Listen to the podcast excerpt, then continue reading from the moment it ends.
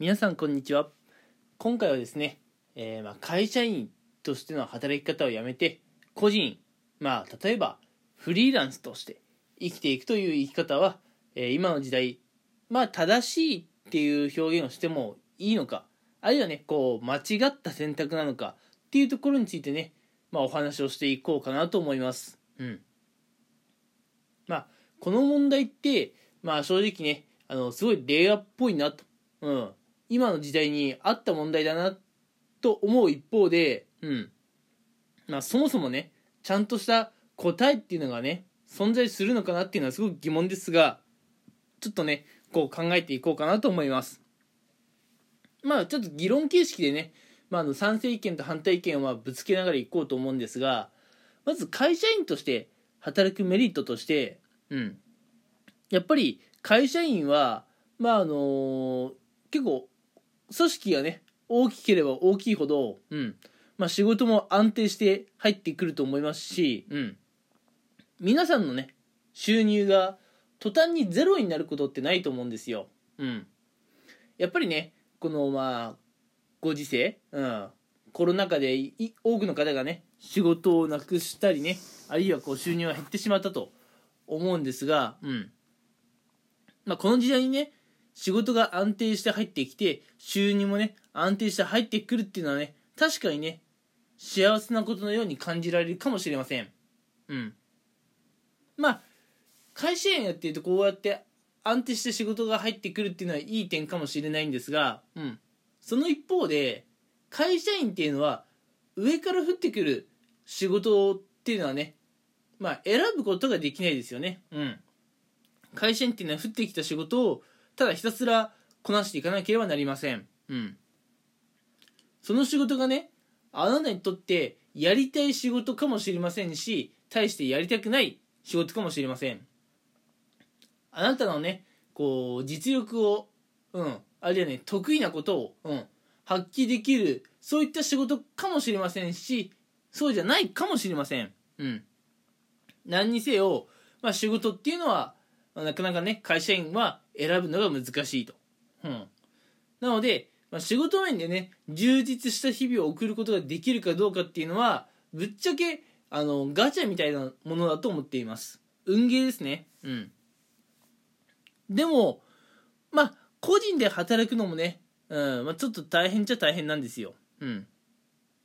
今、個人で働くことの良さとして、まあ、あの、会、下から降ってきた仕事をね、無理にやらなくていいというか、うん。まあ、要するに仕事を選べる良さがあるっていう話をしました。うん。個人で働くっていうことはね。ただ、個人で働くっていうのは、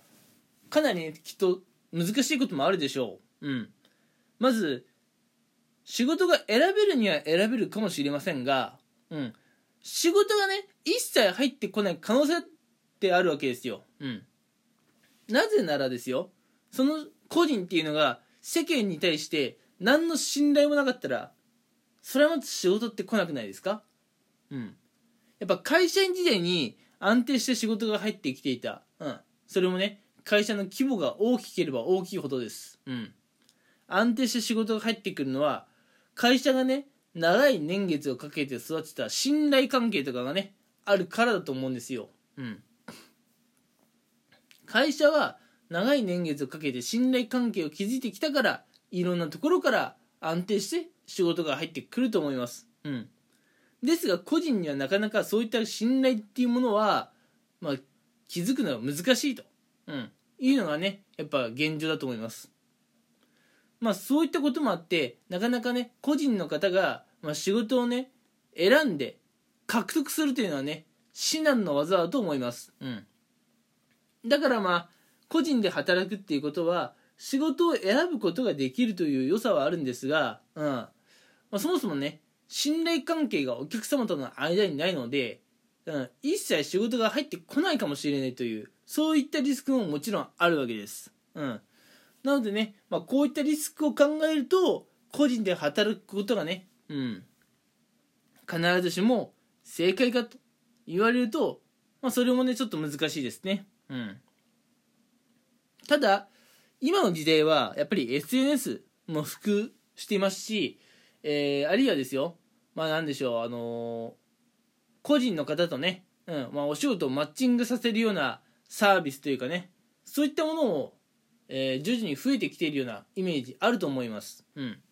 実際ねあの、広告なんかも、えたまに見るんじゃないでしょうかね、うん、個人で働きたい人を応援するサービスとかね、うん、まあそういったことから、まあ、とりあえず世間的にも個人で働くっていう動きはねちょっと強まっている感はあります、うん、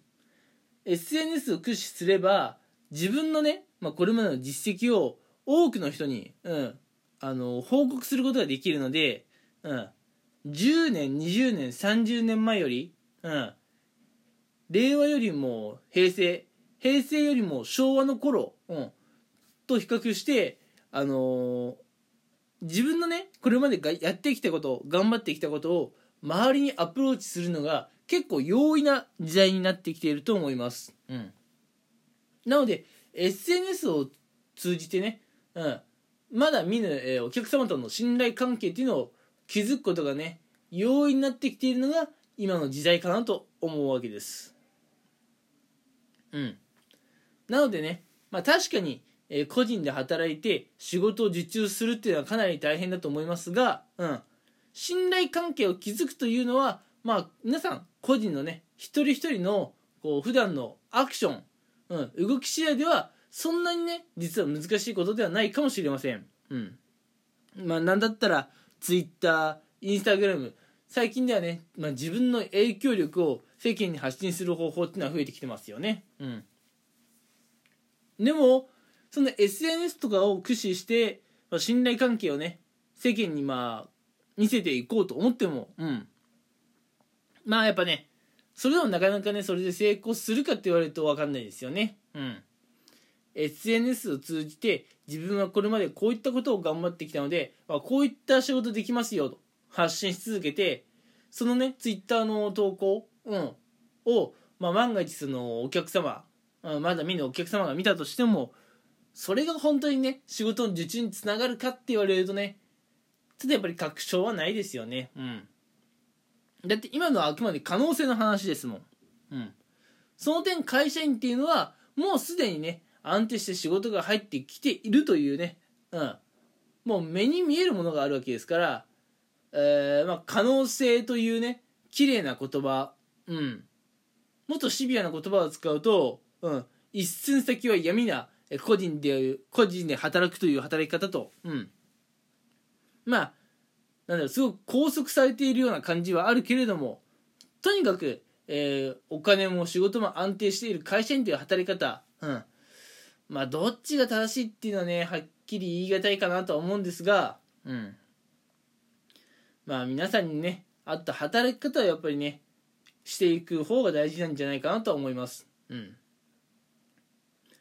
会社員の方がね自分に合っていると。思う方は会社員を継続してやればいいと思いますしいや会社もマジで辛いと。うん。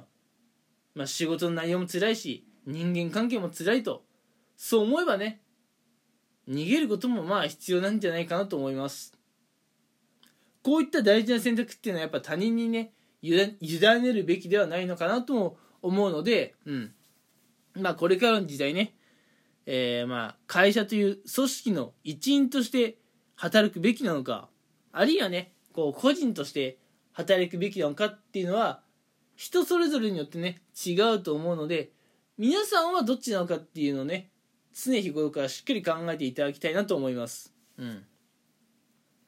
まあ、先日ね、えー、私も、えー、自分の親と、まあ、自分の親あの昭和のね、えー、まあ、生まれなんですけれどもちょっとね、まあ、LINE をする機会があったんですけれどもまあ私今そこそこ大手のね企業で働いてるんですけどもそこを辞めて個人で働きたいって話をねしたらまあ大層なんかため息つかれちゃってねうんそんなにため息つかれるかなとはちょっと思っちゃったんですがまあやっぱりね人によって考え方は様々だということです。うん。それでは話がね、長くなってしまいましたが、今回はこの辺にしておきたいと思います。うん。えー、最後まで、えー、聞いてくださってありがとうございました。